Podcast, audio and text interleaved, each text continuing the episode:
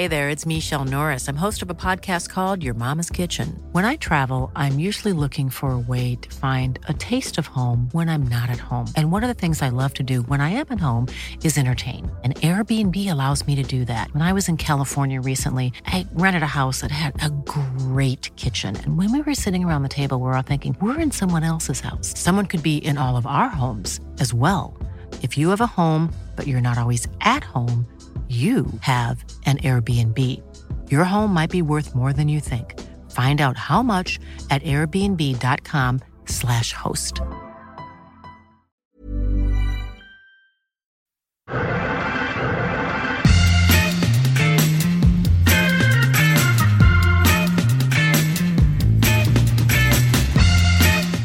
Hello and welcome to another Arsecast Extra as always with James from Gunnerblog. James, good morning to you.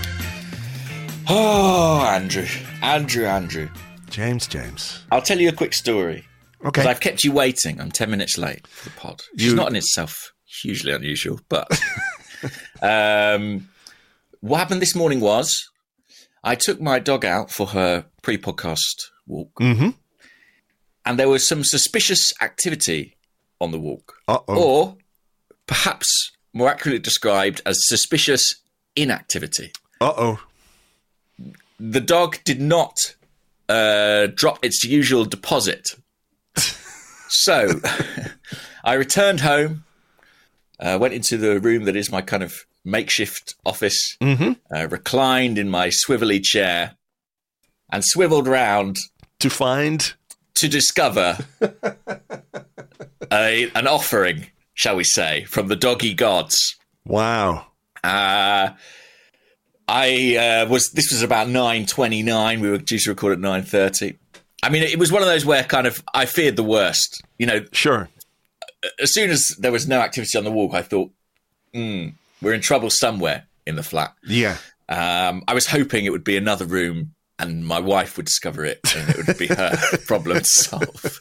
Not so. So anyway, I cleaned it away, Mm-hmm. but it has left this room Mm. With a pungent um, aroma. It's less fragrant than it should be. Is that what you're saying? Or I more fragrant? Open the windows because the lawnmower man is out there. So I'll just suffer in well, not silence, but I'll suffer. And you know, if there was ever a game or a Monday morning that deserved to be greeted with a shitly morning, surely this is it. This is it. Quite literally a load of dog shit. Yeah. I mean, you know, maybe that was her thinking. We'll never know. We never will, but it does seem to sum up the way uh, you know that this weekend has gone for us. Maybe you were onto something at the end of last week. You know, when we just packed it in. Yeah. I've just seen another bit actually, genuinely live. Hmm. Well, well, you know, people write in and they're like, "What happens between part one and part two? well, we know what's happening between part one and part two today. The number two will be yes. Do you? Um, yeah, do you- maybe we should have packed up and gone home, Andrew. Yeah. Maybe, maybe we should. I mean, the Arsenal players seemed to. Maybe they were listening. I'd like to apologise. Yeah. W- why were listening in. Why weren't the players motivated to uh, to win this game? And basically, that was it. They were uh, heartbroken at the idea that there'd be no more Arsecast Extra. I guess. Can I Yes, please make do. a suggestion? Oh, I thought you were going to say, "Can I take a moment to uh, clean up this other little bit of poo that I've noticed?" Oh no, no, no! We're in, you know, I'm stuck with it now. Um, oh, Jesus, maybe I should. I think you probably should. Mm. You know the way we have doorbell music. Yeah, could you try and find I'll some see if- poo cleaning music? I'll find some some plop cleansing music.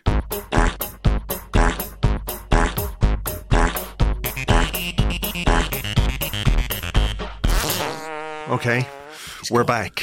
Job done. Job done. Big job. This is substantial. Okay. Um, substantial. I mean, yeah, I don't know what I'm going to do. Burn this room down afterwards. I think is the only solution. Okay. Well, maybe you could try opening the window after the podcast is done. Just No, Just an idea. to let the smoke out. You mean? Yeah, From the fire. exactly. you don't want it spreading, of of course. Yeah. You were about to say. You said, "Can I make a suggestion?" Before you your um, gaze was drawn Averted, to the yeah. To the dog stool. So My suggestion was going to be, given that the Arsecast Extra officially ended last week, um, and that this is a, a new, let's call it a one-off show with a one-off format. my my suggestion was going to be that we break with convention and dedicate less time to this match and more time to the questions. It's more of a plea than a suggestion.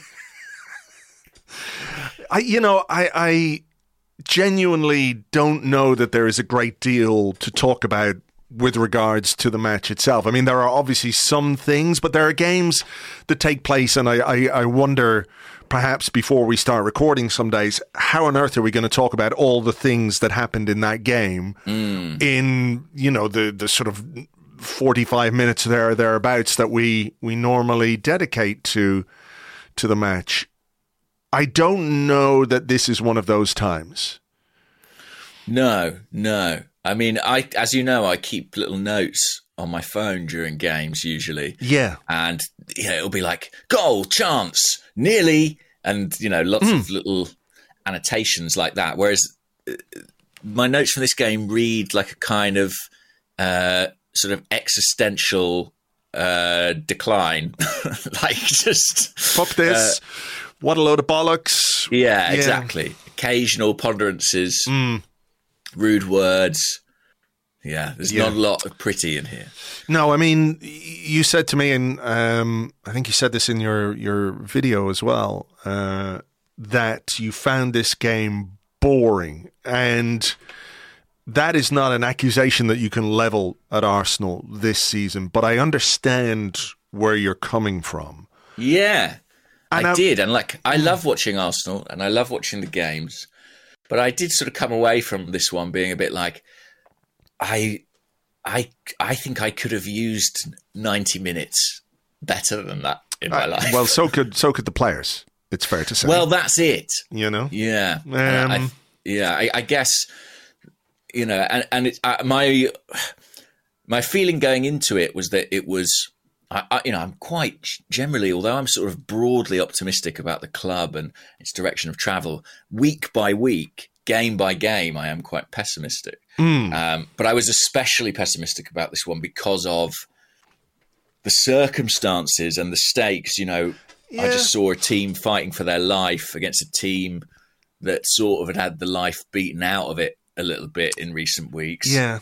Um, and I thought that would be a struggle. Uh, and lo and behold, it was. Uh, it's just, you know, it's very easy to sit here and go, well, their season, our season was kind of already over. But, you know, there are many Arsenal fans around the world tuning in, and there are thousands making that trip to Nottingham. Uh, and they absolutely all deserved a better performance than what we produced. Oh, for sure. Like, I mean, I do understand completely what you're saying, and and I think, you know, your reaction was probably unique to you this season in terms of you know how you felt about watching that game and that Yeah. performance and everything else. And and for me, I have to admit that this game really annoyed me. Mm. For for probably the first time this season, you know, we've had some results and performances that didn't go our way, but you can only feel how you feel. You know, it's not contrived in any way. And I felt annoyed and irked by that performance because I can see exactly where you're coming from when you say, look, this is a, a team that realistically knew that you know their chances of the title were gone um, you know by a couple of weeks. And i guess it is difficult or more challenging to maintain the motivation but at the end of the day you know this was like you say a performance uh, watched by however many thousand arsenal fans went there and all the fans and i'm pretty sure that in his preparation for this game mikel arteta did not in any way suggest to his players, well, you know, just go through the motions. I know the season's done. He would have been desperate for a win. I think, you know, how you finish a season can, in some ways, um, influence or inform the way people feel about it, right? Uh, and I think we might need a bit of distance uh, over the the next few days to to sort of truly um, come to terms is the wrong word, but to to analyze objectively our season and, and what we've done. But uh, you know, I I found it really annoying. I found the game annoying. I found our lack of purpose, our lack of craft, innovation, whatever, all the things that have been good about Arsenal this season were missing completely from that game. And I mean, technically, all the things you can count, whether it's, you know, um, you know, statistically, all the things you can measure, but the things you can't as well, the things that you know that are not there when you don't see them, if you like. So I'm talking about a kind of character or spirit or whatever else. You know, I, I just found the game exceptionally annoying in that regard because I knew Man City were going to go and win the league. It wasn't that, it was just how meek and insipid our performance was. You know, as I, I think the blog title on Sunday was um, "No Bang, All Whimper." You know, we didn't go out with a bang. We went out with the biggest whimper that there is, and that was frustrating to me. Yeah, we knew City were going to lift, lift the trophy, but we didn't have to hand it to them. Yeah, and I, I also think this was a ground where there was a a wrong to right for Arsenal. You know, we were knocked out of the FA Cup uh, here last mm-hmm. season with a really bad poor performance. Maybe we should have uh, queued up that that portion of All or Nothing on the DVD player in the pre-game meeting. I don't know. it seemed to work last um, week or the week before, anyway. Yeah. I, I, and I, and I think you mentioned Mikel Arteta in there. I think if there's one person within the club who didn't or wouldn't have considered this a dead rubber, it would have been him. We oh, know how demanding and how exacting he is, the standards he expects of his players. Um, but the performance he got from them, I think, mm. tells you what's happening in their heads. You know where they are at at this point in time. Um, yeah, and and and I think I, I mean, I suppose the only interesting thing about this game to me was that the sort of psychological factor that means a team who's produced such high level of football across the season can produce such a poor performance. Yeah. In a game like this. Yeah, I mean, I do think that is worth exploring because, look, I saw people say we threw in the towel, you know, and it, I, I don't quite buy that you know, because this is a a team that had 82% possession. I didn't see a team that look, we, we didn't play anywhere near our best. I don't think those players for one second went out there and thought individually or collectively, ah, I can't be arsed with today. You know, I mm. don't think it works like that, but there are reasons why you can't play to your best level and it might be because one or two pieces are missing it might be because the formation is weird it might be because of you know the the psychological factors that you mention and i think we probably have to touch on the lineup mm-hmm. when we talk about part of why i think we didn't play as as well as we can it was when the team news dropped on twitter I went, oh, that's interesting. He's playing Granit Xhaka at left back because Same. that's what it looked like. You know, Kieran Tierney out, Granit Xhaka in, and everything else on the basis of what we've seen from Mikel Arteta in recent weeks sort of made you think that that was going to be the case. Instead, it was a very unusual back four, and I'm I'm interested in your thoughts on this because how much do you think this was, as Arteta said before the game, we had some issues to deal with. Some players couldn't really train during the week, so we had to put out the best possible team we could. You know, how much of that was in the team selection, particularly the back four, and how much of what we did against Brighton was unacceptable, and I can't have that again. I need to do something different with my team played into that team selection? Where do you think the balance is there? Listen, I'd be guessing because I, I, don't yeah. know uh, who did and didn't train, but I think I felt like he, he, just felt he needed to try something different. You know, the performance against Brighton, hmm. he was highly critical of, and I mean, really, the only personnel change at the back was um, Kieran Tierney, of course, you know, stepping out. Um, well, and he didn't. He doesn't have a vast amount of options really at the back, in my opinion. No, he d- he doesn't. But obviously, when you play your holding your holding midfielder at right back, mm. that's a fairly significant change. Yeah. Um, ben White playing on the right side of the the. Uh, the centre halves is not anything new. He played there last season alongside Gabriel. And Kiwior at left back is possibly something we might see a little more often um, next season. You never know. I mean, he has played there before, and um, you know that's centre half playing a, a, a, at fullback. Uh, we've done it all season long on the right with Ben White, you know. True. But it was to me anyway. I don't know. There was something about that selection that felt like it was speaking to a couple of players. Um, maybe some decisions that are being taken, um, you know, about the summer and who's staying and who's going, or or whatever else. Yeah, I, I think in the case of Kieran Tierney, that that felt likely, you know. Mm. Um, and I think those conversations are happening at this point in time between the club and players and agents about where they sit in future plans. So it would not be a great surprise if um, those are beginning to impact what happens on the field. You know, the last couple of weeks, Granit Xhaka has started, but he's come off quite early, uh, earlier than I think he normally would do. And I wonder if that might be Mm. related to his future. Tierney being left out in this game. Yeah, I, I think I think you're on something there. What what was clear was that you know he did try something quite radical, I suppose, in terms of like who he'd played where with the back four, but it, it didn't really work in any discernible fashion, and it, it led to this very, very, very lopsided performance where hmm. we just never played out on that left hand side.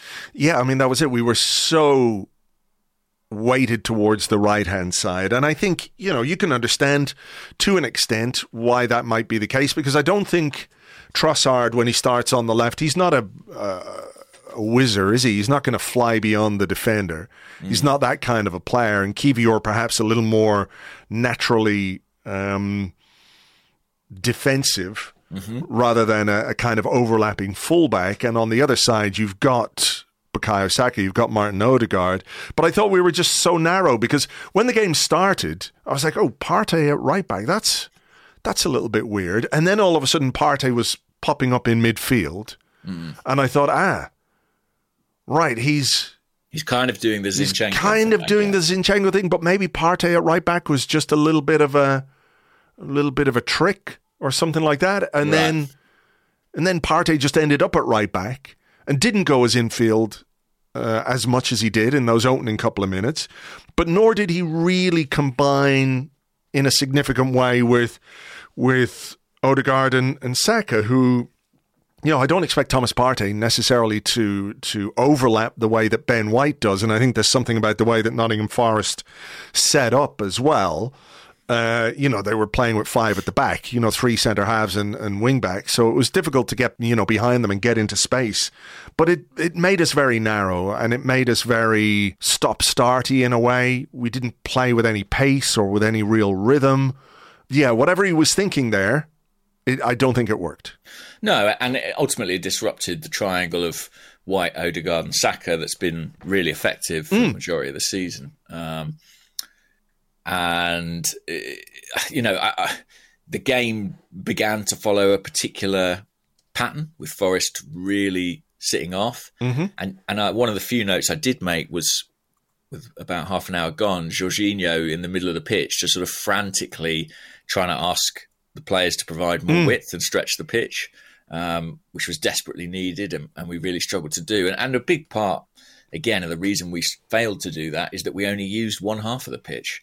You know, you didn't see Granit Xhaka or, or, or Trossard really on the ball at all in the first half. It felt like to me, um, just constantly going up the other flank, and yeah, we we also in the space of in the, of that half gave away or conceded uh, a goal. Yeah, the goal came when I think Martin Odegaard was looking for for Gabriel with a first time pass, intercepted.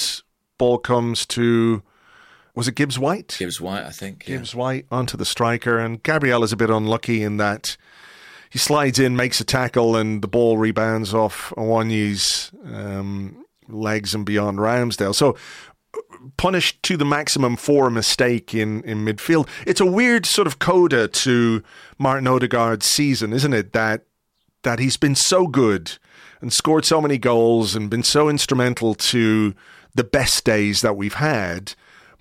But he's had these moments where a giveaway in midfield has, has seen us punished quite ruthlessly.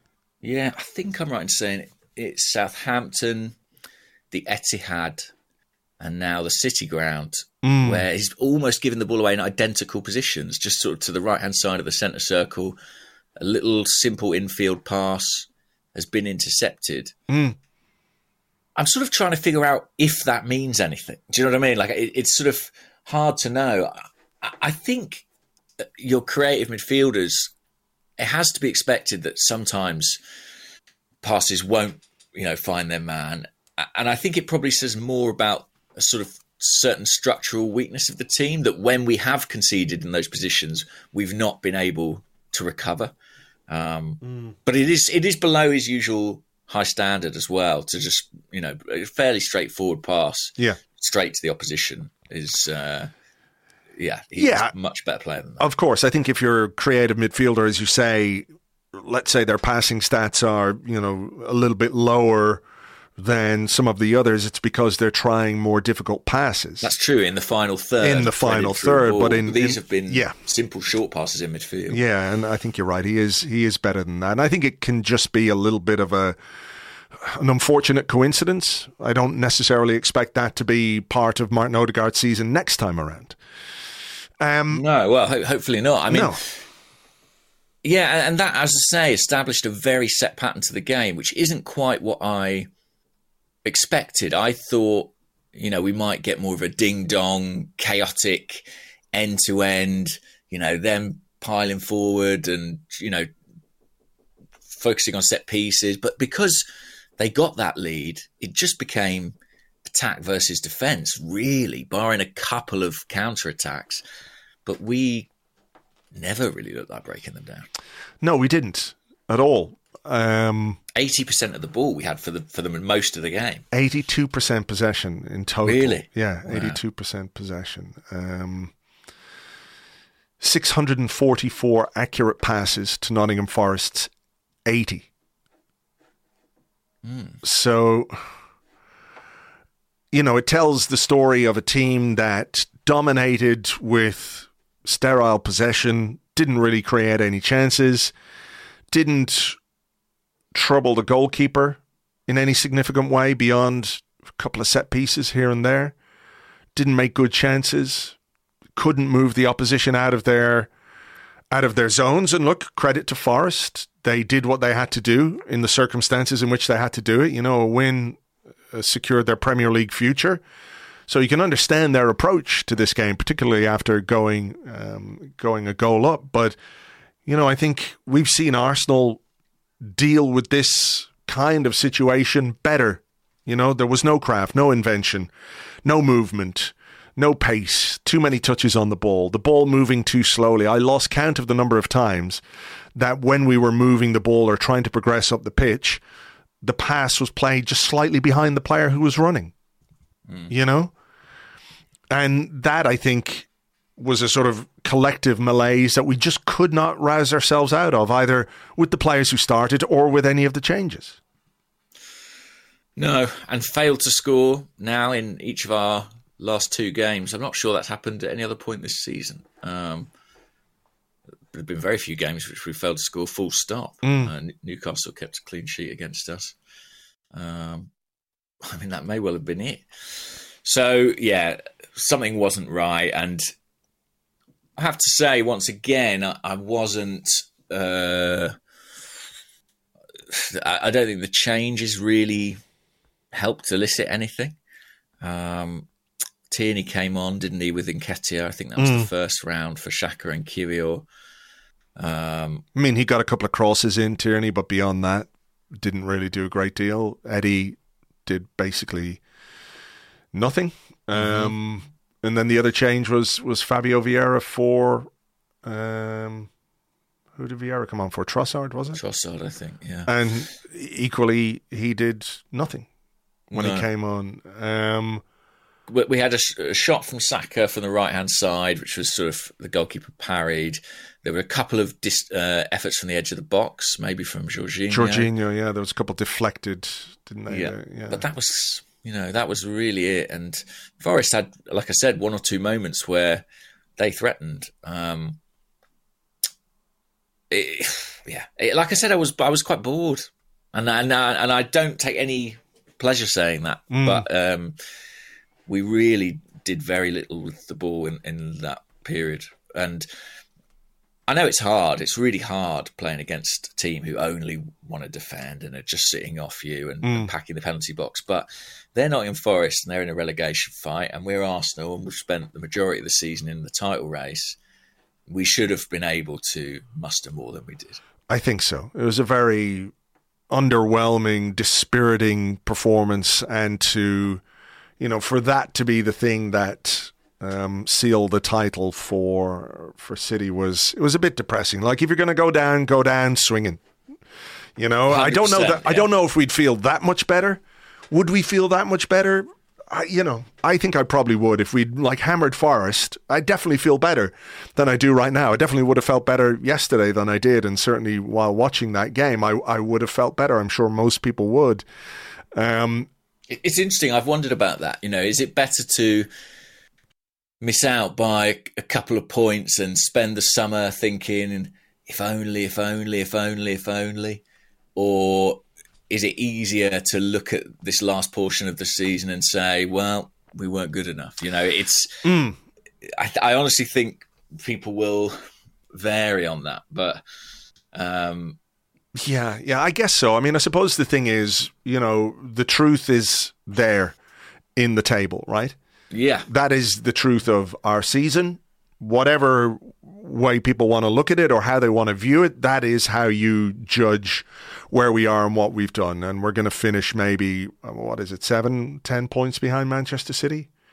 Is that where it's going to be? Wow, yeah, it's it's it's pretty frightening, isn't it? I think it's uh, over the last nine games that each City and Arsenal have played. I think they've taken maximum points, Hmm. twenty-seven, and we've taken nine from nine. So they could, they could actually end up. Um, they've got a game in midweek, of course. Yeah, they've got a Um, game in hand. So they could end with 99 points this season, and the most we can get, uh, excuse me, the most we can get is 86.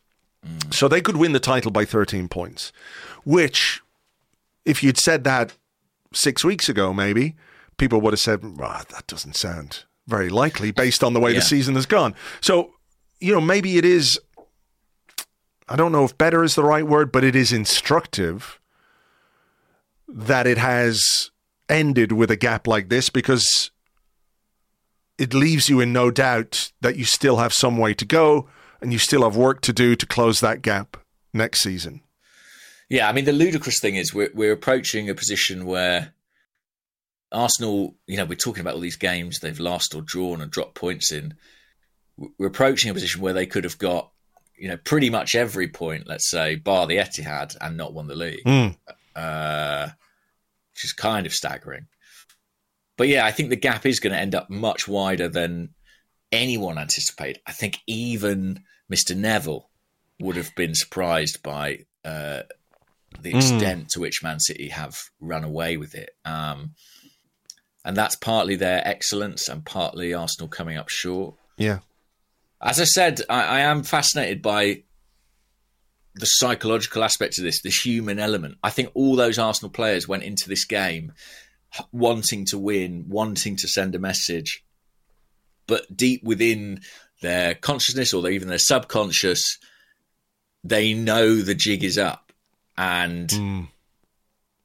that how that influences performance is obviously like incredibly difficult to measure or even understand. But when you look at the urgency with which we were playing mm. when it was in our hands and the speed and the desire, the determination, you know, finding it within you to sprint that extra yard or, mm. you know, hit that shot that bit harder. We were doing it and now we're not. And You, I, I, it's so difficult to reckon with, but clear it's it's it's real. It's as real as anything else. no, I me. think that's true, and we've no way of of actually measuring it. yeah. Um, It's not the only factor. No, no, no, no. Factors, Of course. factors, tactical factors. yeah, of course, and I and that's the most. Yeah. you know, I think uh, these players look like you know the the, the belief Mm. which had fueled them for so much of the season had gone. The fire had gone out a bit. I mean, Arteta. I watched his press conference afterwards. There were times where he couldn't even look at, you know, the the reporters in the room. He was just staring down at the desk, and yeah. talking, and he, he talked about how painful it was. He talked about how how it was his responsibility. Basically, he kept repeating that. He it was like uh, peppering his answers that the responsibility was was his and all that, which is you know fine. I, I appreciate that. But then he said, when you come to April and May, you need 24 players that are available, fit, and playing at their best, full of confidence, and ready to go. For many reasons, we haven't had that. Then there are key moments in the league that define whether the moment goes here or there. We didn't have those margins on our side, and I think that's the reason we lost it. And it does come down, I think, to that. That the the depth that you need at this point of the season can be the difference between, you know, a run that we've been on, our last nine games, eight or nine games, we've only won two. And maybe a couple of the draws that we had along uh, in that run, you know, could have been wins if you have a deeper squad, better options, all of that kind of thing. Yeah. Um, and wins beget wins. Like I, I also think form and momentum are yeah. real things in football. Yeah, we, and, we, we when we lost our momentum, it really hit us hard, didn't it? Yeah, because that's that we had been on that train all season long, and to be honest, when we were first kind of derailed uh, around the Man City home game with Brentford and Goodison Park, I honestly thought that might be it because I believed that we were riding that wave, and when it crashed, I really didn't think it would be sustainable. Um, I I, th- I think the players and the staff did really well to pick us up at that point. But when we came off the rails again, I'm using so many different metaphors at the same time here. Um, it's some sort of train in the ocean. When our engine ran out of steam, we had nobody to put the coal in the coal hole. Exactly. Yeah, that time it, it was for real. Like the momentum did go, and had one of say had the Anfield game been a win, or the uh, West Ham game been a win, or yeah. maybe even Southampton, I think we could have kind of steadied and gone again. But we never really recovered from that. And, and I found it fascinating watching Arteta after the game because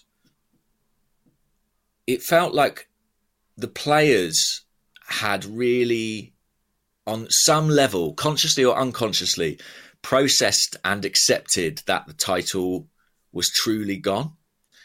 But it felt like for Arteta, maybe as a function of his job, the reality, the true reality, could only really land in that moment after mm. Nottingham Forest. I think it's his responsibility, right, to believe in the slimmest possibility. I think I think it's his character as well, though. I think he he he just wouldn't or couldn't countenance the idea that it's gone until it's completely gone.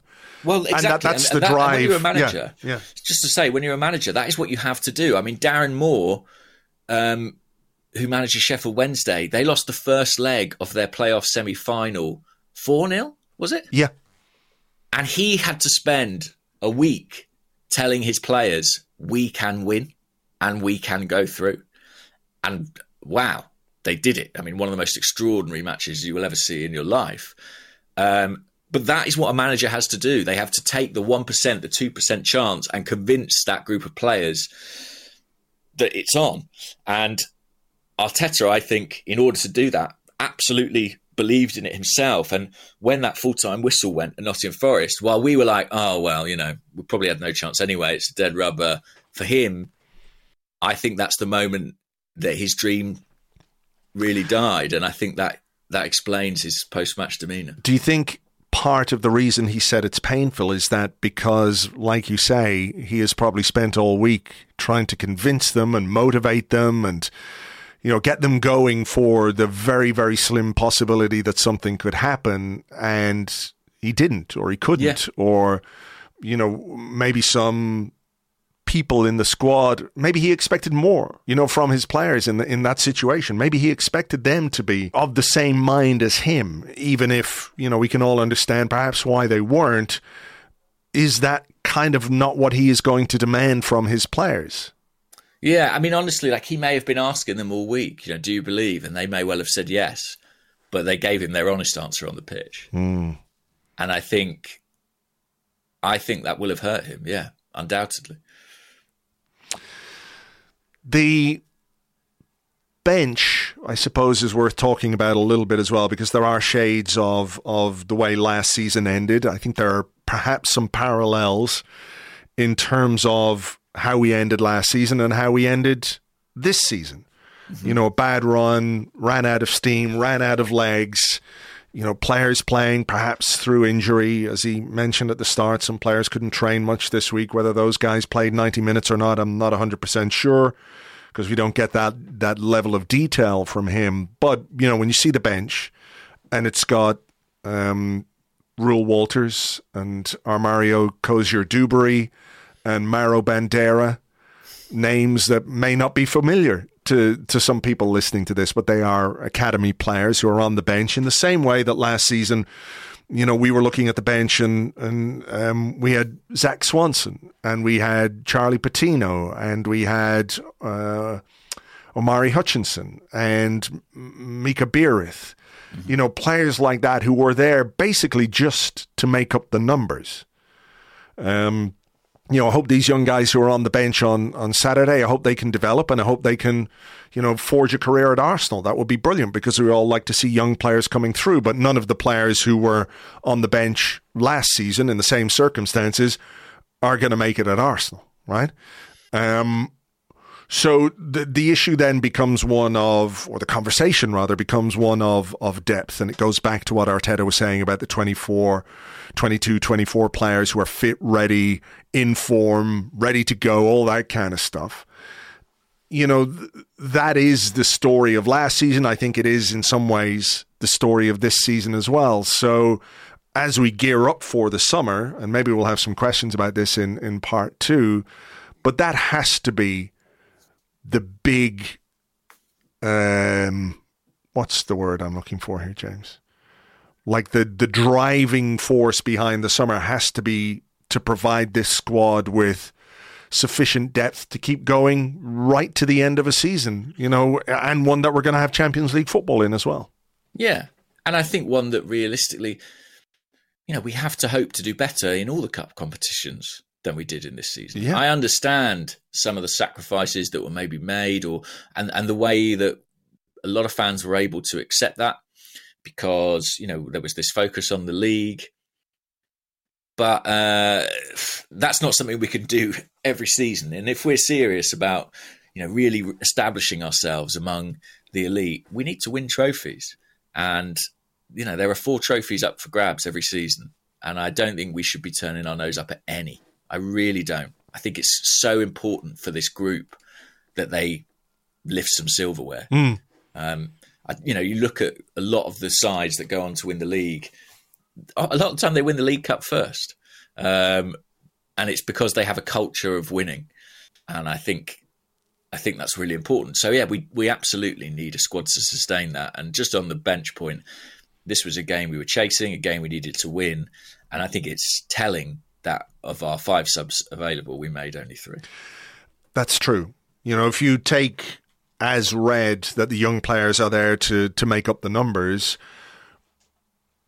when you add Emil Smith Rowe to that, Who, sorry, yeah, you know that's fifty percent of your bench that's basically unusable in a game that you want to win and need to win and are desperate to win if you're Mikel Arteta, right? Yeah. And he he had some he had some comments in his pre-game press conference about how there were players this season that we didn't get the best out of, that didn't get enough minutes for whatever reason. Uh, and I wrote, you know, on Saturday on the blog a sort of slightly optimistic piece about how that might apply to Emil Smith Rowe. And then we got that performance on Saturday, and he didn't even get on the pitch for a minute. Not even the last 10 minutes as a kind of, well, fuck it, you know, just have a go, see what you can do. You know, what else is there? Beyond like throwing on a Cozier-Duberry or somebody like that, just as a kind of, well, fuck it, let's see. He didn't even get a fuck it, let's see substitution. And that that really worried me about you know what's going to happen with him. Yeah, I don't think the manager could be much clearer, really, in terms of his evaluation of the player, um, which feels quite shocking Yeah. given the, his importance to the group last season. Think about that clip um, in All or Nothing, to mention the documentary again. Granit Xhaka in the dressing room telling Emil he's the future. Remember that bit? Yeah, future of this club. I've known it since the first day, I think he says. And now we're in a position where I think it's impossible to avoid the conclusion that he's very much on the market. I mean, the, the communication from from Arsenal, if I'm Emil or his agent, or if I'm another club looking at it, is that this player can go because he's not being used. yeah. We don't we don't want to use him. A, a manager tells you what he thinks of a player in how he uses him or doesn't mm. use him. You know, that's the clearest indication you can take about how a manager feels about a player. And even in desperate circumstances. I mean, maybe it's going overboard to call it desperate circumstances, but we were 1 0 down in a game that he wanted to win. He didn't use him. No, and and It's sad, isn't it? Really, I find it quite sad that that whatever has happened here, you know, has has whatever it is that we've got to this point with a player who was so exciting and so so much fun to watch. I really like watching Emil Smith Rowe when he's um, you know when he's on his game. He is a really fun player to watch, and an effective one too. Um, so whatever's got us to this point is is really unfortunate um, for us as fans and for him as a player, and maybe for Mikel Arteta as a manager, who I'm sure if he felt like there was, I mean, he must feel like there's a good reason not to use him. he must. Why I mean, even have him in the squad then? I don't know.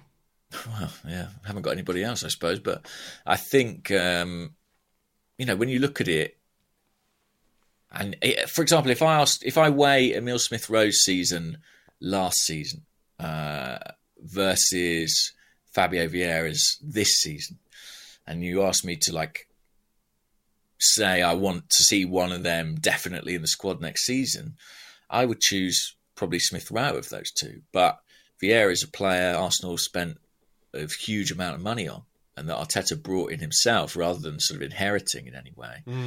Um, so maybe it's not going to go that way. I just find it interesting, you know, Reiss Nelson, they're trying to keep offering him contracts.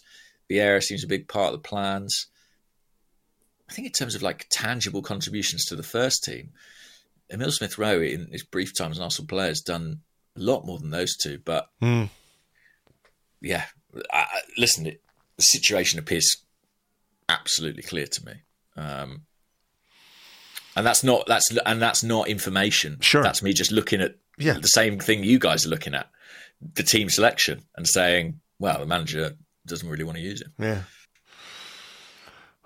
Well, um, I guess it's one of those where you can never say never in football, but I'd be very, very surprised if there was a way back now. Yeah, I think this feels more grave than the kind of he doesn't trust Martinelli thing. I feel like this has been more pronounced. Um, Yeah, I did see people talk about like maybe it's to do with the surgery, maybe it's to do with you know not wanting to rush him back, uh, and there were sort of some similarities between how he used Martinelli after his surgery, but you know, maybe, but he, but I don't, I don't believe it. I don't. and also that's not really what he's been saying. I mean, Tim wrote a good piece for Arseblog about Smith Rowe, and if you look at what Arteta's actually on record saying about the player, it kind of is all there.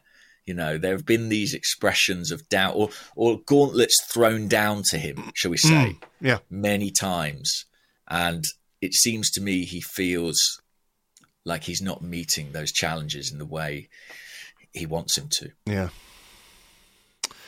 Well, look, it's. um I think we've done forty-five minutes on that We game. We did it in the end. We got there. We did it. Um, We're back, baby. shall shall we take a break and do some questions? Because there's sort of wider topics and things like that. Unless there's anything else from the weekend's football that you care to mention, uh, and if you do, I'm just going to put my fingers in my ear and go blah blah blah, blah so I can't hear you. No, um, just I guess you know. Thank you, Spurs, at least for uh, throwing us a bone with their home defeat to Brentford. That was quite good fun. I didn't even notice. Yeah, they all blur into one after a certain Yeah. point. Um, my slim hopes of Ryan Mason being granted the manager's job on a permanent basis evaporating. Ah, yeah, that is a shame. To be fair. Yeah. All right, let's take a break. We'll come back with your questions and more in part two right after this.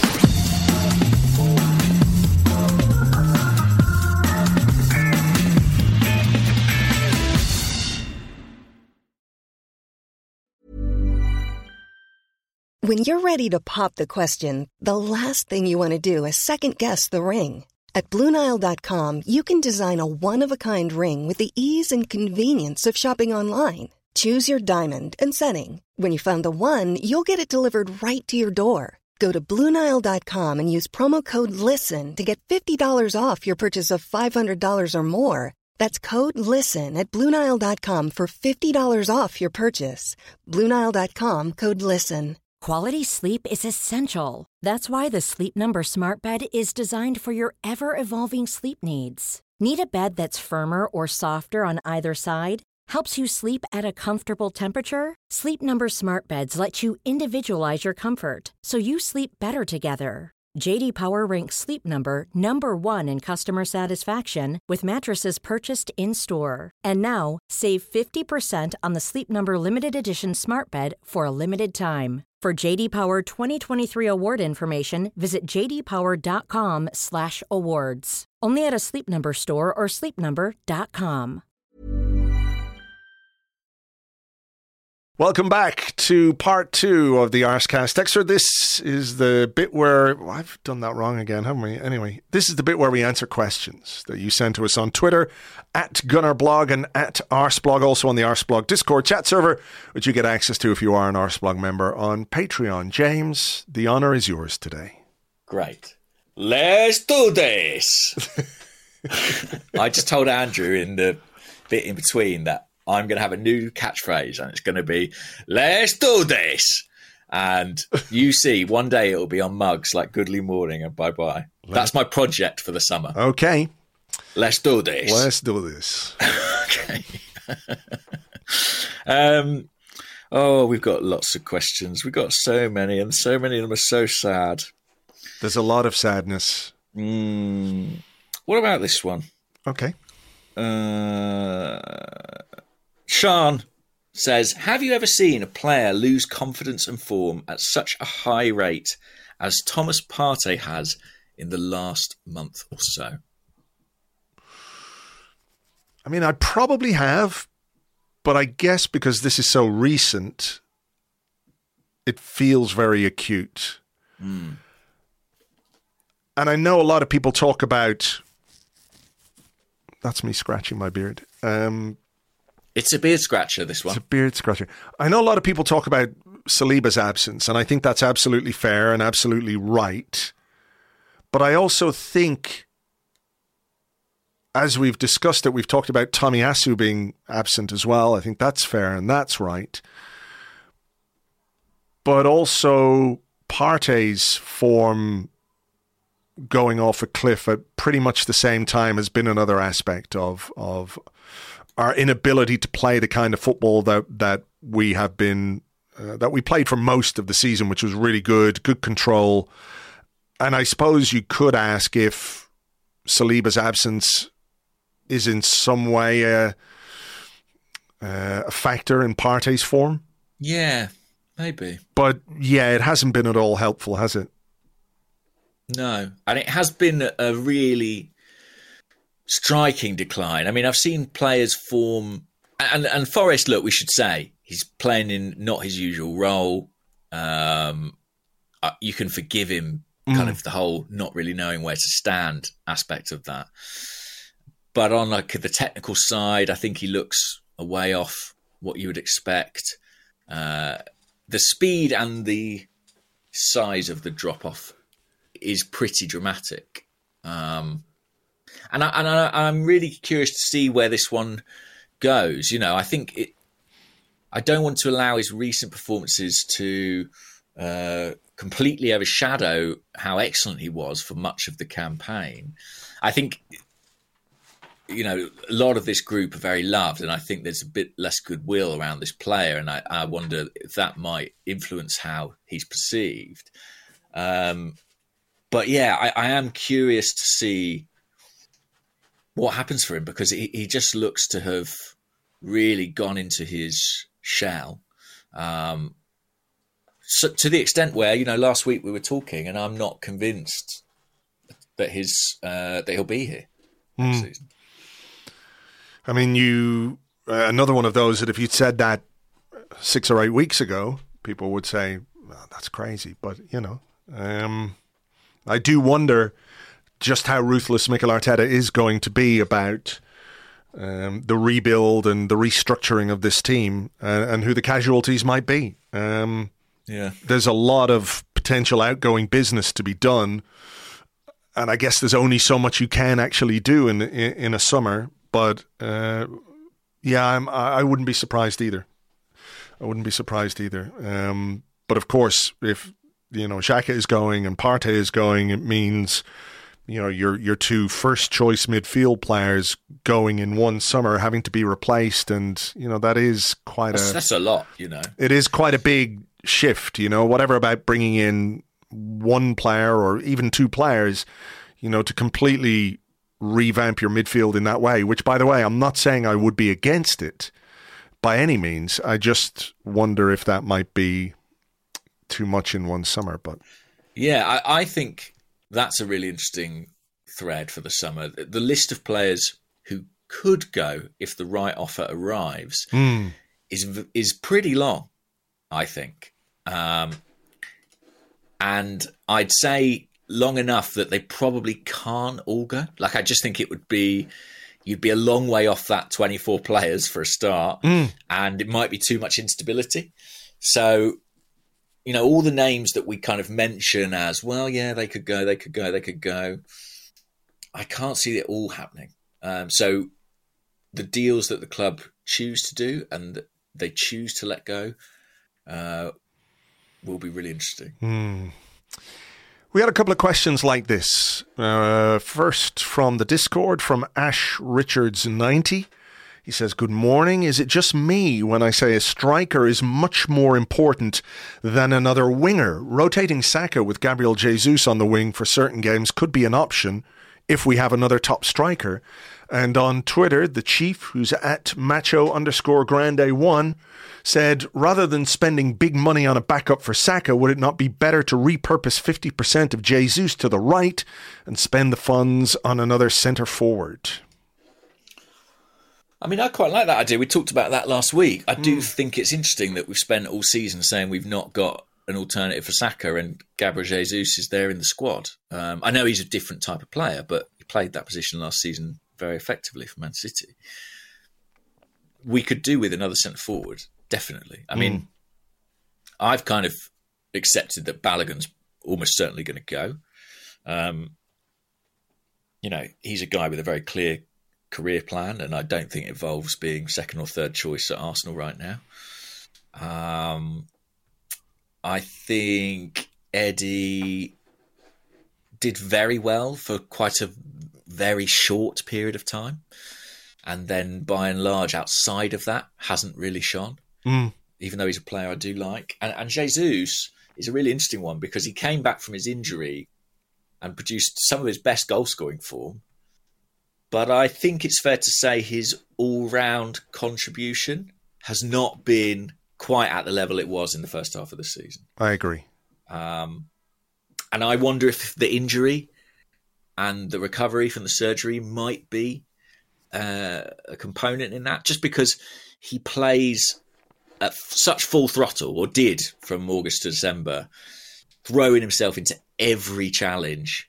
And it just would be entirely natural for there to be a little bit of reticence, or even just be half a yard slower at this point in his recovery. Mm. Um, I wonder if we might see a different player in August. Uh, we shall see. I mean, how have you, what have you made of him since he's come back? I mean, like you say, he, he scored goals, and Yep. you know, right now, you know, it's easy maybe to forget just how excited we were at his return and how much we anticipated him coming back because he had been so important to the team in the in the first half of the season before he picked up the the injury at the World Cup. You know, uh, but I think you're right. Like he hasn't been at his best, but then I think over the past number of weeks, that's pretty much true of everybody. You know, beyond a couple of games and beyond a couple of big individual performances, I think the last six weeks or so, we have not been where we were. I mean, we had flashes of it. You know, you think back to Liverpool where we were brilliant for, you know, much of the first half, West Ham where we started on fire and should have gone on and won that game. You know, and after that I think I think that West Ham game more much more than the Liverpool game. I think that West Ham game caused some kind of instability within the squad. That result, Yeah. I really do. I think that's the one much more than Liverpool because I think you can you can Well, it was the same compartmentalize thing, the wasn't it? It was, you know, it was um, a second successive two goal lead Mm. thrown away, and that means a lot more than just one. Uh, I, I, I agree. I mean, Mm. you know, I'm sure this is a question we'll be asked multiple times over the summer, but in terms of a moment this season where I thought was maybe a sliding doors one, um, I hate to even say it actually, but the Bukayo Saka penalty Mm. against West Ham, the chance, the gift to go three one up in that game Mm. and cruise, uh, and then it you know not going in and everything that followed. That feels like a real. You know, there's another reality where that hits the back of the net, and uh, we we might be feeling very differently about things right now Yeah. or not. You know, City winning all their games might have rendered it all moot anyway. Just on Thomas Partey, by the way, Mm. I forgot to say that I was thinking about it over the weekend, and I guess what we really need to do is enlist Bugs Bunny and Michael Jordan to play the Monstars in some sort of five-a-side game, and that's how uh, we will reclaim his powers. Okay. Well, it seems doable. Yeah, like you know, stage it at the Emirates. Mm-hmm. I think there'd be an audience for it. For sure. Ash, who's at Ashley G AFC 17, says simple one. Fabio Vieira, discuss. Nice, easy one. I mean, I spoke about him a bit with the Emil Smith Rowe. I, I think, I think those players are in kind of competition, although they are slightly different. And you know, we think of Smith Rowe more as a forward, and Vieira more as a midfielder. Um, I, I I've been underwhelmed, I would say, and I say that as someone who has been very excited about him and thinks he's got loads of talent and potential, but we haven't really seen it with any great consistency in an Arsenal shirt. Um, Maybe that's fine, you know. Maybe that's the first season, acclimatization. I just have this nagging doubt that, like, the very best players, with football being fairly egalitarian and like most countries now aspiring to similar styles of football, I feel like that's less and less true. Um, Yeah, I suppose you you you could point to the fact that he arrived injured, didn't really get a preseason, which Yeah. you know could explain an underwhelming first half of the season. But yeah, you know, he hasn't really developed in the way that I'm sure Mikel Arteta and Edu would have would have liked. I, I think he had his own sliding doors moment in a way, um, which was the Bournemouth game. I think I'm right in saying He started that, yeah. Where there'd been kind of talk. Was it in- or Brentford? I think it was Bournemouth, yeah.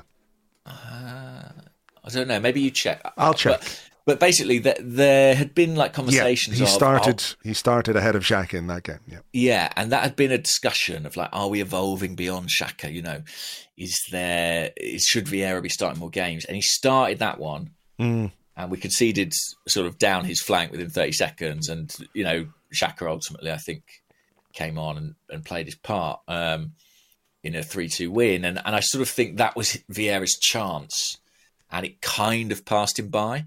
And I think it's worth saying as well, he also got opportunities in the Europa League and didn't massively deliver. You know, maybe he played in the the home sporting game, for example, which was a bit of a disaster for all concerned. So I think it was reasonable to expect more from him in the second half of the season. I think he'll be here next season. The club spent a lot of money on him. It looks like Xhaka's going to go. You know, that evolution is happening with that position. Um, whether Vieira is the guy to take the mantle or not, not. that is happening. Not, you think? no, no, yeah. no, no, certainly not now. I mean, the I think the best case scenario you can make for Fabio Vieira, based on what we've seen from him this season, we saw flashes of of talent. We saw a great goal against Brentford earlier in the season where he came in and I think he played ahead of Martin Odegaard who was missing that day. Is that right? He was ill, I think. Yeah. yeah, and he came in and he came into a team that was good and playing well and full of confidence, and he played his part in a very very good performance and a very very good win away from home at a, a ground where we'd suffered the season before, right? So. The best case I think you can make is that part of why he's been ineffective is that, you know, he's been in the Europa League and, and all the rest of it. You know, is that like he's had a, a difficult first season and, and sometimes that happens to a player where, you know, with a good preseason, they feel completely settled, you know, form can turn around. That would be the best case scenario I could make is that, you know, he, he, he kicks it up next season because, you know, he's going to have to because if, there's another season like this one, he's not a player that you can persist with because he doesn't bring enough to I the agree. team. I agree. He needs to really step it up. Arteta seems to re- like believe in him a lot, and he is particularly excited about Vieira's understanding with Martinelli, and I think he thinks there's a partnership in there. But we really need to start seeing it. Um, mm. Or this is going to go kind of Sam B Woods. Samby words, yeah, that's not a good direction. um, this is just again, it's sort of a discussion point, but Jay Bars on the Discord said, uh, "Discuss this, please." Uh, re- referencing Kalvin Phillips, bringing on the 50 million cover you signed last summer after you've already won the league. Um, bringing it in rather because Kalvin Phillips made his first Premier League start for Man City in the home game against Chelsea. Is that an indicator of just what we are up against? Yeah, I think so. I think so.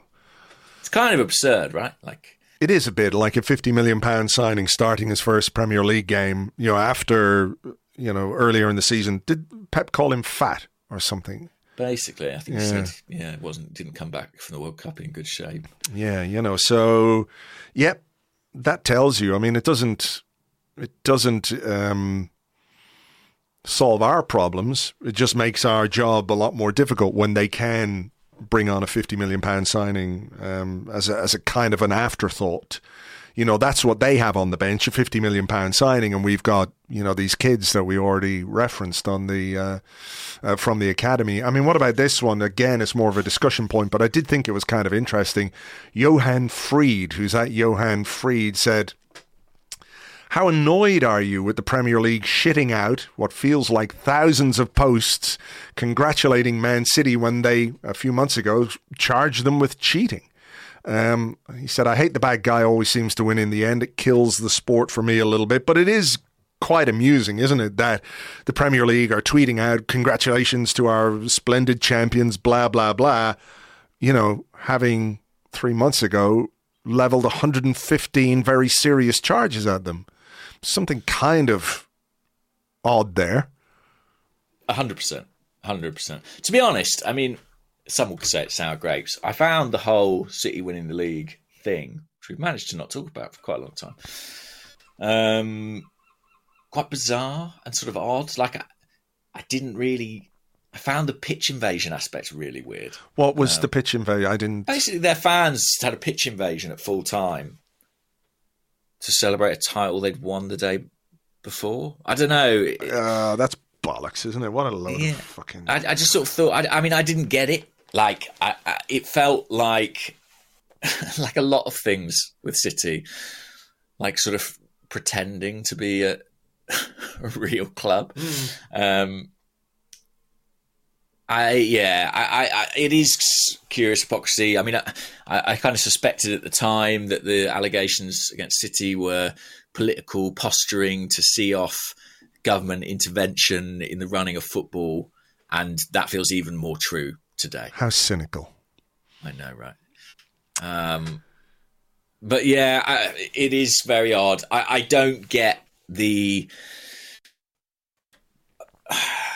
Do you I- I, do get it actually. I get I get the reason that City are discussed as like a great football team because this is an entertainment business ultimately, and that's you know uh, I guess a more entertaining, light-hearted talking point than the sports washing that's going on. Mm. Yeah. Um, Do- I was going to ask. I mean, do you think the the worm has turned a little? Is that a is that a phrase? It is, isn't it? I guess so. Although it's hard to tell when a worm has turned. I don't know. You have to- What's the front and what's the back? You know. If Well, a worm get- was just walking backwards and hadn't turned, would you know? Well, he's got his number on the back of his shirt. That's how you know. Fair So, point. yeah. Um, what do you mean? I just mean in terms of some of the coverage of City is now coming with more reference to the 115 charges, the the sports washing aspect to what they do, which I think um, was it Miguel Delaney wrote a piece about this where he compared this Manchester City team. I think he said, you know, it's been created in almost laboratory like conditions where they get this incredible manager, and there's no two ways. Pep is one weird motherfucker, but he is a brilliant manager, brilliant Yeah. coach. There's no two ways about it, right? So, as a club, what they've done over the last 10 years, maybe more, you know, they brought these guys in from Barcelona, if you remember, you know, the backroom team, the, the executives. know, yeah. yeah, they brought these guys in to set the the the groundwork to bring in Pep, to give Pep the conditions that he needed to, you know, obviously win the Premier League, but you know, do better and win the Champions League and become a dominant force in football. So it's all been the alleged doping as well. Yeah. It's all been it's all been uh, created you know in this very sterile might be the right word um, but but very precise manner right? And now manchester city have won five of the last six premier league titles. People's reaction to city winning range from mild indifference to complete indifference beyond you know what you love about sport and love about football you know how you feel about that is probably very different to how you feel about Manchester City winning the league right because it would be much better if it was competitive and it's not really competitive as hard as we tried this season we we couldn't do it we didn't do it we all know the reasons why we couldn't but like we said earlier, City are possibly going to win the league by 13 points. Some of that is on us, of course. But does it not get to a point where people just go, well, what's the fucking point of this anymore? You know, if the Premier League is so called the best league in the world, you know, is it not just another league where one dominant team wins everything and everything else is kind of an afterthought. It's competitive, you know, at a level below what Manchester City do. And that ultimately is boring. Hundred percent. You know, they are the Bayern, they are the PSG. Um, and I do think a lot of it is Guardiola. I will say, I think he's brilliant, and Chelsea are a case study in how having money on spending money does not guarantee anything. Yeah, but but uh, again, sorry to cut across. I think Manchester City have built what they've built with extreme intelligence, and Precision, which yeah. is the exact opposite of of you know what Chelsea have done. It's like um, what was that film? Was it was it called Brewster's Millions? Remember that film where he in, has to spend he inherits a load of money and in order to get more of it, I think he has to spend like thirty million dollars in a day or a week or something like that. That's the way Chelsea operated. Yeah, and, I think you know um, uh, the money is what puts you in a position to even get Pep. So it's impossible to separate them out. Really, um, I don't think Pep's winning five out of six league titles with uh, Shaun Goater and co. Do you know what I mean? So uh, they've they've come a long way thanks to that money city. Um, but yeah, I think it is a concern when any team dominates the league. Like even when United were dominating the league, uh, it created conversation around. Uh, you know, is this right? How can this be dealt with? Variety is important, you know, to the Premier League. Um, I, I, I still think you I think has the worm turned. I think some journalists, Miguel is certainly one of them. I really applaud the way that he continues to talk about this, despite getting absolutely tons of online abuse. I know people like Philippe Auclair been very out- outspoken about it. If you listen to guys like Second Captains, I think they're very good at sort of contextualizing City's dominance. But it still drives me a bit mad when I see pundits giving a kind of unvarnished assessment of them as wow, aren't mm. they a great football team? I, like, and I think you still see a lot of that, and I think that's wrong. Mm. Uh, like, there are no fairy tales really in the Premier League anymore. You know, there are no nice billionaires, but I, yeah, I do think there's something more what's the word? Mm, malicious? No, not malicious. Malevolent. I don't know. There's something more unpleasant. Malignant. Malignant. Malignant. Yeah, about sports washing. Like, I just think. I mean, being in sport. I mean, Stan Kroenke has done nothing good for his reputation in this country. You know, he's not here. He hasn't really been here to show like what a great guy he is. Mm. I'll still be friends with Stan Kroenke. Whereas the kind of Abu Dhabi project and just all these like long pieces about oh you know isn't isn't their management of the club intelligent and I don't know mate. I don't know. It's yeah. it's, it's, I don't like it. And I, and I yeah it, it makes it hard. I mean in a pre-city era as bad as our se- end to the season has been there are years where our season probably would have seen us win the league. You know? Well, yeah, look, we are, we are, you know, we might finish 13 points behind Man City, but we're also going to finish probably 13 points ahead of Newcastle in third. Yeah. So there's a big fucking gap there, you know, and uh, you're right. There's no fairy tales, but there was, there is one very big asterisk um, over True. City and what they've done and how they've done it, you know. Um, who That's asked? the question. Was it me or you or? Uh, I think it's me. Let's have a look. Okay. City. Um, okay. John Huff podcast uh, on the Discord says, Why isn't Arsenal taken seriously as a big club? All I hear about next season is City, followed by Liverpool this and United that, and Chelsea this and Newcastle that, as if we're Leicester City and somehow fluked our way up the table. We're a giant club with as much money as all but the very wealthiest team, but the rest of the world doesn't seem to see it that way. I mean, I don't know if I necessarily agree with that.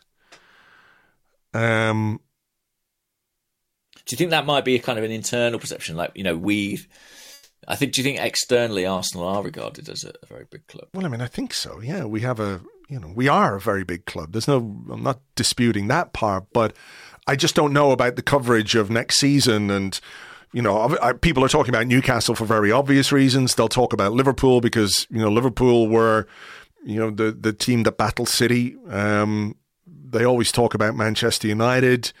Maybe the way that our season ended means some people won't take us seriously. I I, I don't know, um, but I don't really, I don't really delve too deep into the opinions of um, other football fans or people from other football clubs.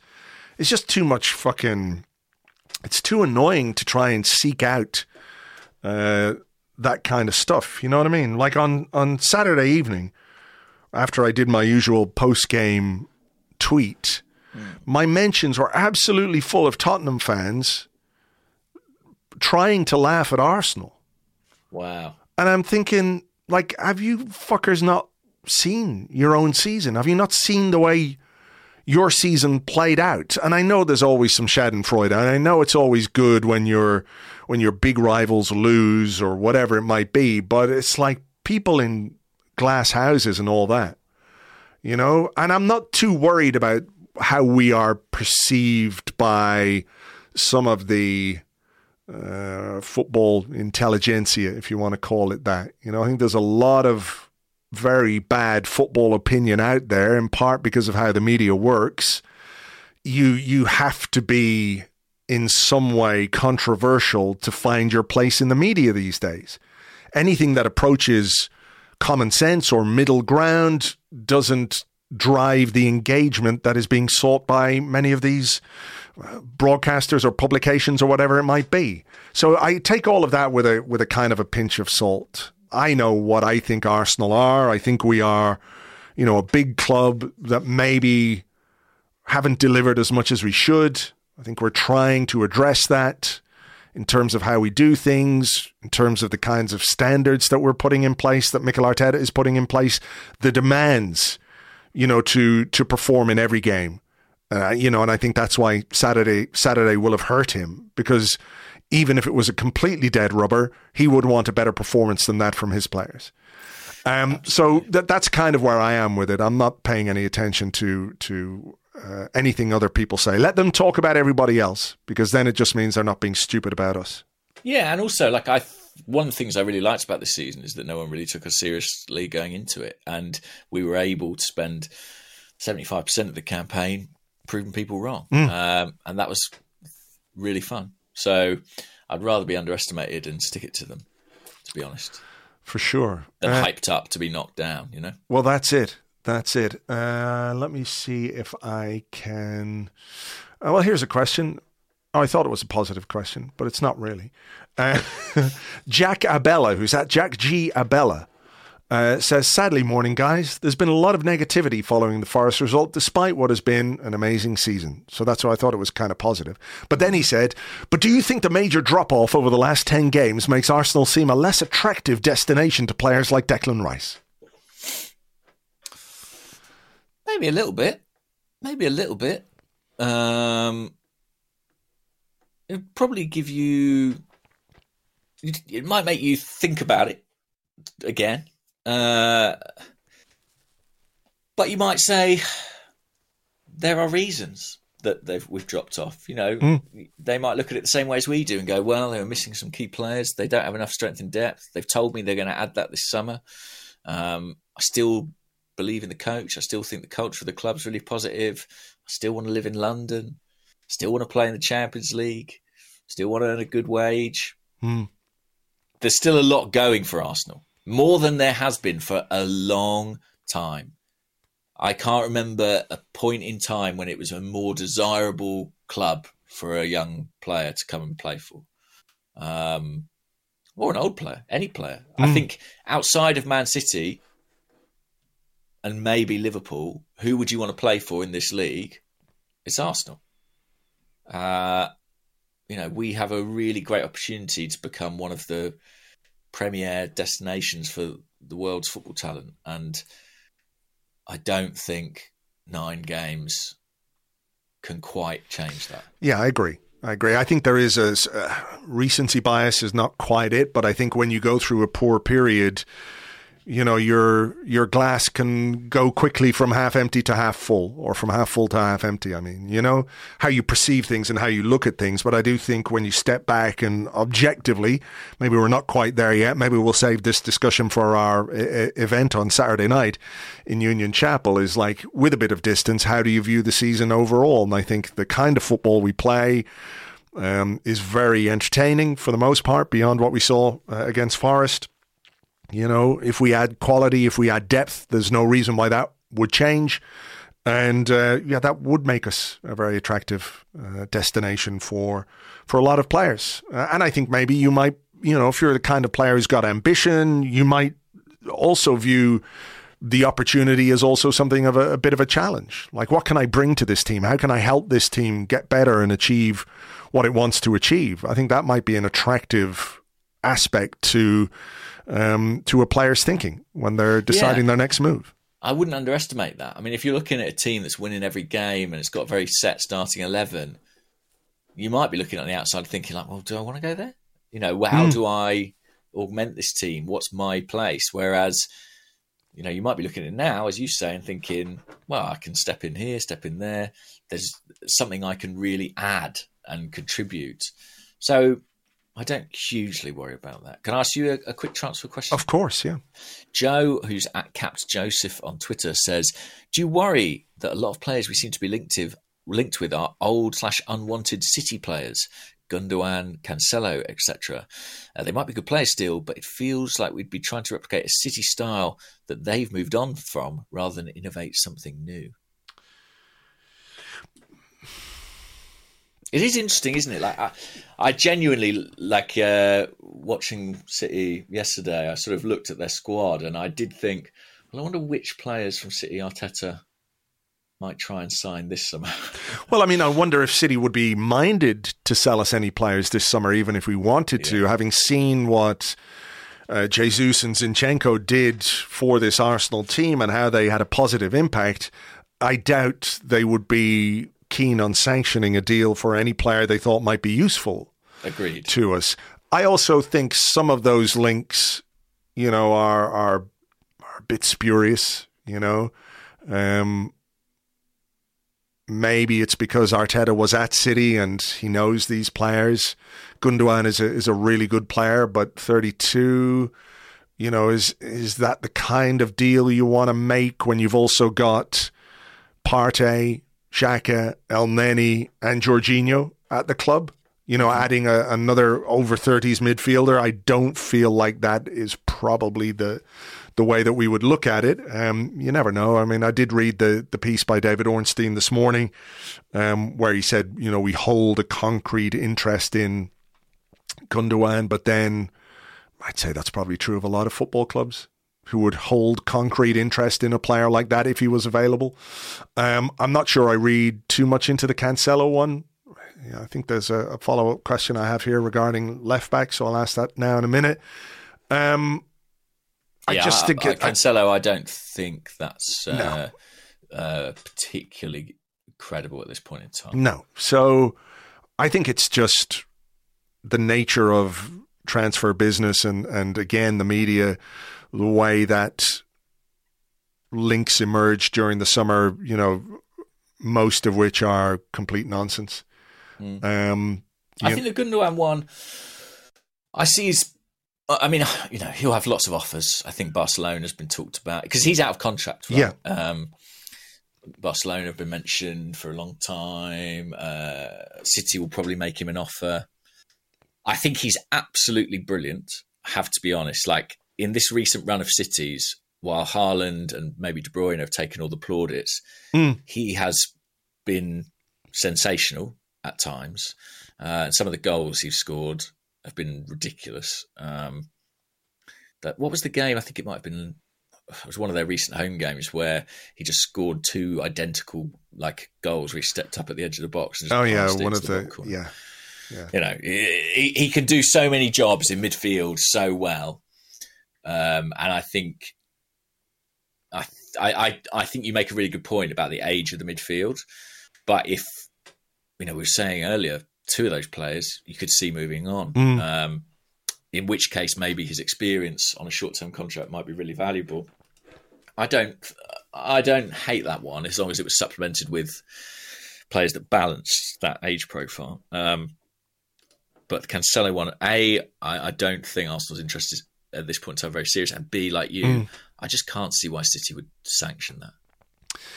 Same. Um, here's a question from Cartoon Steve Bould, who's at Cartoon Boldy. With Tierney going in the summer, how set are we at left back? Zinchenko is critical to Arteta's plans, but he's also prone to defensive lapses, guaranteed to miss time through injury. What would your strategy be in the summer? Um, and we also had uh, a question on the Discord, slightly related to this from Bex17. Badly morning. Uh, he said, I keep seeing transfer rumours about right backs and left backs. I understand why, but what happens to Tomiyasu? I know he's had injury issues, but he was so good that first season. It seems we've all, uh, all we've been doing is buying defenders for the last several windows. Should he stay? Do we need someone who can play both sides and centre back? Yeah, it's interesting. I I mean, one thing to bear in mind is Tomiyasu, you know, can play centre half, and had he been fit, I think there's a very good chance that when Saliba went down, he may have stepped into that position. Because um, I think he's a closer match for Saliba than Rob Holding, for example, in terms of his use of the ball, sprinting speed. I think he can do that job. So even if you add a couple of fullbacks, if you add a left back and a right back, I think there's always going to be room for a player as versatile as Tomiyasu in your squad. I can't imagine mm.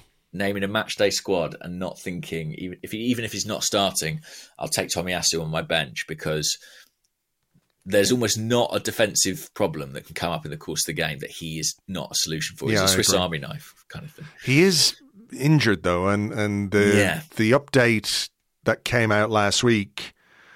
Um, I don't know where exactly I saw it, but it was like he probably isn't going to play uh, until well into the season. That wow. the injury. Uh, now I could be wrong. I could be dreaming. Who knows? I'm sure I read that there. Uh, read that somewhere though. Well, I, I, think it wouldn't surprise me if Arsenal strengthened in both fullback positions this summer.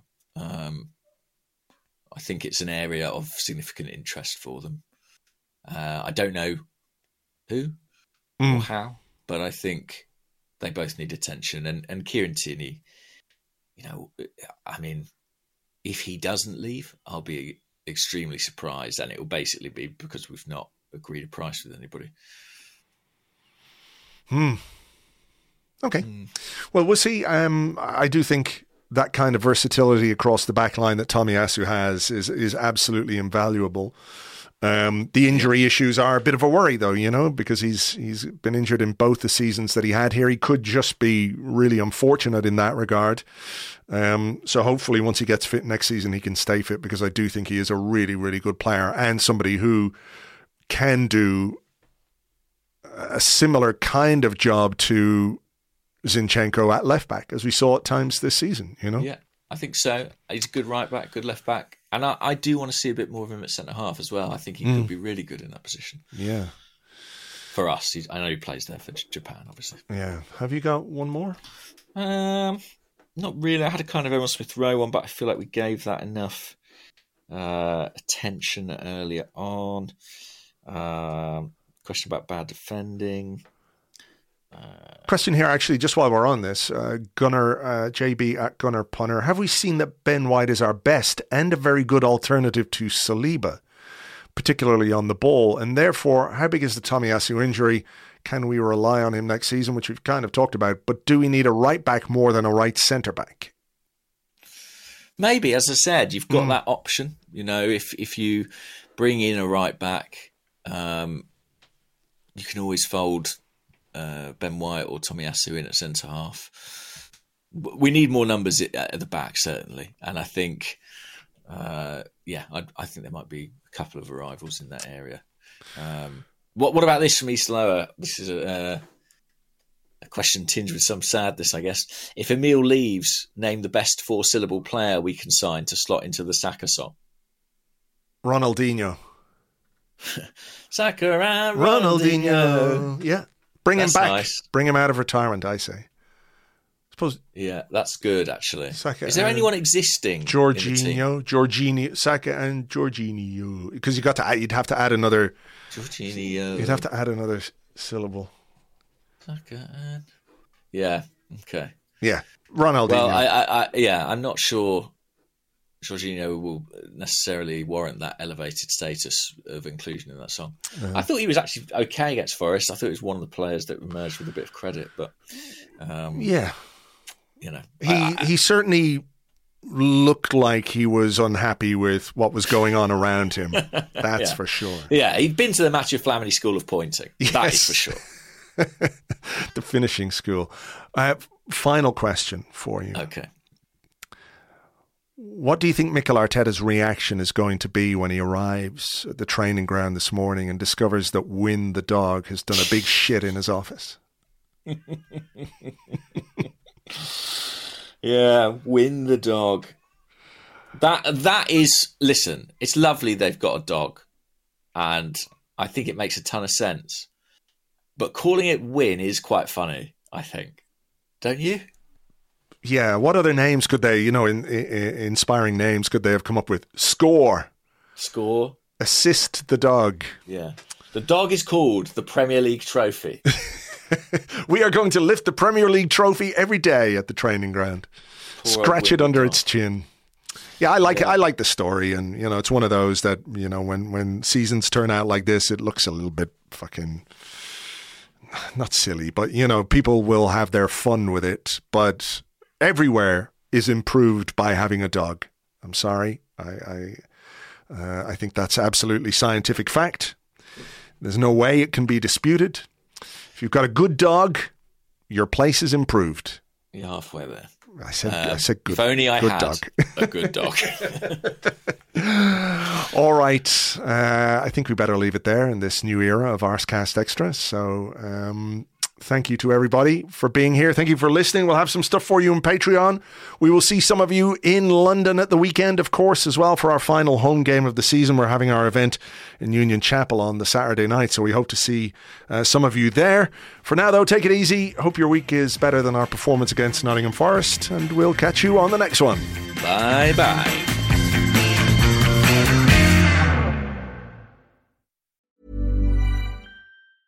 Hey, it's Danny Pellegrino from Everything Iconic. Ready to upgrade your style game without blowing your budget? Check out Quince. They've got all the good stuff shirts and polos, activewear, and fine leather goods, all at 50 to 80% less than other high end brands. And the best part? They're all about safe, ethical, and responsible manufacturing. Get that luxury vibe without the luxury price tag. Hit up quince.com slash upgrade for free shipping and 365 day returns on your next order. That's quince.com slash upgrade.